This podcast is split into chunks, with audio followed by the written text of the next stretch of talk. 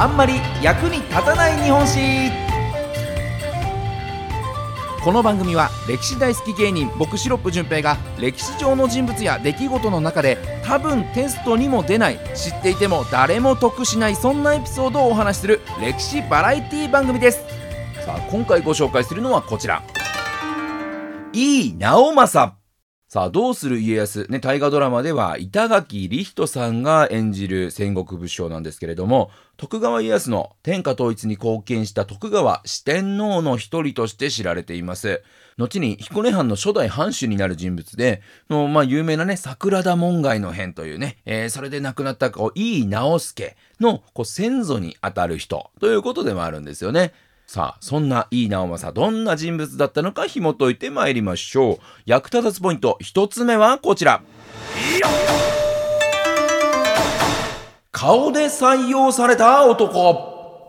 ね、こう、徳川四天王の一人というふうにご紹介したんですけれども、徳川四天王って、こう、みんな、こう、家康がまだまだ力がないといった時代からこう、支えてきた、もう、家康のこう、地元の仲間みたいなね、そんな感じの人たちが多いんですけれども、こう、井伊家、井伊直政の井伊家というのは、もともと家康とは敵対関係にあった今川家の家臣なんですね。で、今川家の内紛のごたごたで、こう、直政も命を狙われてしまって、小さい頃にお寺に預けられて育てられた。そんな人物なんです。まあ、だからもう、つまり苦労人ということになるんですけれども、そんな直政が徳川家康のもとで働くようになったのが、直政15歳の時です。で、没落した井伊家を復興させるために、直政のお母さんが、なんとか家康の傘下に潜り込ませようと、家康のスケジュールをですね、事細かくこう入手しまして、このタイミングではここを通るなっていうところも全部チェックして、鷹狩りの帰り道に、この直政を立たせておいたんですね。ただ立たせておいた。ね、それだけではなかなかこう、歌詞に加えてもらうなんてことはできないんですけれども、実は秘策があったんですね。それが何かというと、この直政、実はめちゃくちゃのイケメンだったということで、まあ大河ドラマのね、板垣李人さんも非常にもうこう美しい顔立ちですけれども、もうそれくらいイケメンだったと。で、戦国時代、こう武将がね、若い男の子と、まあ、ちょっと大人の関係を結ぶみたいなね、えー、そういったのがもう武将のステータスとされていたんですが、家康はそれまで男の子には全く興味がなかったとされてるんですね。ただ、道端に立ってる直政を見て、えー、何あの可愛い子え、え、男の子、え、家康、ついに芽生えちゃったかもよかったらうちで働かない？っていうふうに、まあ、スカウトするようになるんですね。もうまさに見た目の良さで採用されたというのがこの井伊直政なんですね。で、その後、こう家康の故障として身の回りのねお世話をする、えー、係として使えるんですけれどももう家康ののめり込み方も凄まじくてもう自分の家の庭に、また小さな家を建てて、そこに直政を住まわせて、もういつでも会えるようにしていたとかね、えー、言われてたりですとか、戦の時もね、こう直政が出陣すると、はあ、直政大丈夫かな？怪我してないかな？え、直政まだ？まだ戻ってこない？まだ戻ってこないの？今どの辺、どの辺で戦ってんの？すごい気にしちゃって。めちゃくちゃ心配してもイライラ、イライラしてですね、戦の時にね、こう大将が持つ軍配という、まあ、相撲の行事が持ってるようなやつですよ。あの軍配をですね、もうイライライライラしながら、もう絵をガシガシガシガシかじって、え常に家康の軍配には歯型がついていた、なんていうふうにも言われてるんですよね。まあ、それくらい続婚になったというのがこの井伊直政なんですよね。さあ続いて参りましょうか。役立たずポイント2つ目はこちら。実力でのし上がった男。まあもちろんね、顔だけで出世できるという世の中ではないですから、まあ、実力もある武将だったのが、この井伊直政なんですよね。こう、武田信玄の息子である武田勝頼との戦では、こう、主君である家康の命を救っているんですね。もう大活躍ですよ。ね、えー、夜、家康がね、こう寝室で寝ようとしてたんですって。そうすると、武田が送り込んできたくせ者、患者がですね、家康の寝首をかこうと近づいてきたんですね。ただ、そこになぜか偶然にもね、直政がいたんです。偶然にも。寝室に。ね、家康の寝室に偶然にも直政がいたので、そのくせ者を討ち取ったと。いうふうに言われてまして、ね、普通は家臣がね、主君の寝室にいるなんてことはないんですけれども、何かね、危機を察知して控えていたのか、ね、まあ、それかまあ、ね、そういう関係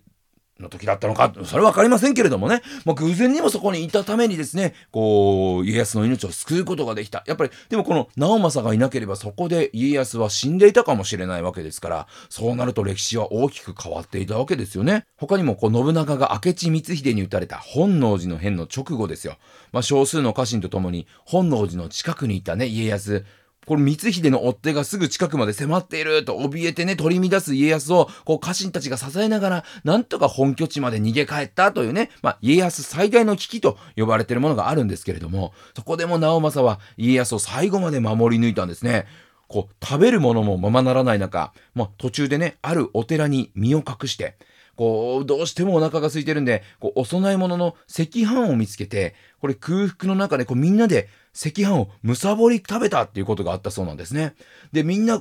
あうまいうまい、あ、うまい、あ、助かった、これで助かったということでみんなで食べてる中、直政は赤飯に手をつけようとしないんですね。で、そこで、こう、家康が、お、直政も食べろよと、美味しいよと、お腹空いてるだろうって、なんで食べないの？って聞くと、直政は、俺は、家康様を守って死ぬ覚悟ができてるんですと。もし敵に撃たれた時に、腹の中から赤飯が出てきたら、空腹のあまりお供え物に手を出した恥ずかしい奴だと、笑われるので僕は食べませんよって言うんですね。周りみんなむさぼり食ってたのにね。で、なんか周りも、うーん、ですよねなんてね、ちょっと話を合わせたんじゃないかなんていう、まあそんな想像を働かせてしまいますけれども、まあそれくらいね、その自分のこう美学、かっこよさっていうところもこうぶれない男。だからこう、外見だけじゃなくて中身もかっこいい男。それがいい直政なんですよね。じゃあ最後参りましょう。役立たずポイント3つ目はこちら。ゆるキャラの元として今も愛されている男。この直政がモチーフになっているのがご存知、彦根のゆるキャラ、彦にゃんなんですよね。の、こう、武田家が滅亡した後に、武田の家臣たちにね、こう、土地を奪わないから、うちの家臣になって働きなよというふうに声をかけた、こう、直政なんですけれども、の武田の赤備えと呼ばれる精鋭集団、まあ、それをですね、井伊家に引き込みまして、この井伊の赤備えとして恐れられたんですね。この赤備えというのが赤い兜だったりとか赤い具足を身につけて戦う人たちなんですけれども、赤というのは非常に戦場で目立つ色なんですよね。ただ、目立つということで敵から狙われやすいんですけれども、それでも戦って勝ち続けるというところで、戦場で赤を着るというのは、戦がめちゃくちゃ強いということの表れでもあるんですね。で、そんな E の赤備えが元となって、このヒコニャンも赤い具足を着てるわけなんですけれども、さらにヒコニャンね、ヒコニャンですから、なんで猫なのかなというところも気になりますけれども、この猫であるというのも、実はこの井伊家とつながりがあるんですよね。で、これはね、直政の息子の代、直隆さんの逸話が元となっているそうなんですけれども、直隆が鷹狩りの帰り道ね、こう雨が降ってきまして、こう木陰で雨宿りをしているという時に、こうあるお寺の前で一匹の白い猫が、なんかこう手招きしているように見えるんですね。俺なんだこれということでね、こう不思議に思って近づいていったら、直前まで直隆が雨宿りをしていた木に雷が落ちたんですね。ね、この手招きした白い猫がいなければ、直隆は雷に打たれていたかもしれない。ということで、命を救ってくれた猫に感謝して、それから招き猫という文化ができた。というふうにも言われてるんですよね。で、その猫といいの赤備えと合わせたのが彦にゃんということで、まあ、直政の勇敢さと、そして彦根の町を作った直隆が、こう時代を超えて、こう彦根の人々に愛され続けているよという、その現れが彦にゃんなんですよね。ということで今後ね、えー、彦にゃんを見た時には、こういい直政の見た目だけじゃないかっこよさ、なんてところもね、ぜひ思い出していただけるといいんじゃないかと思います。ということで今日は、いい直政ご紹介しました。また来週お耳にかかりましょう。さよなら。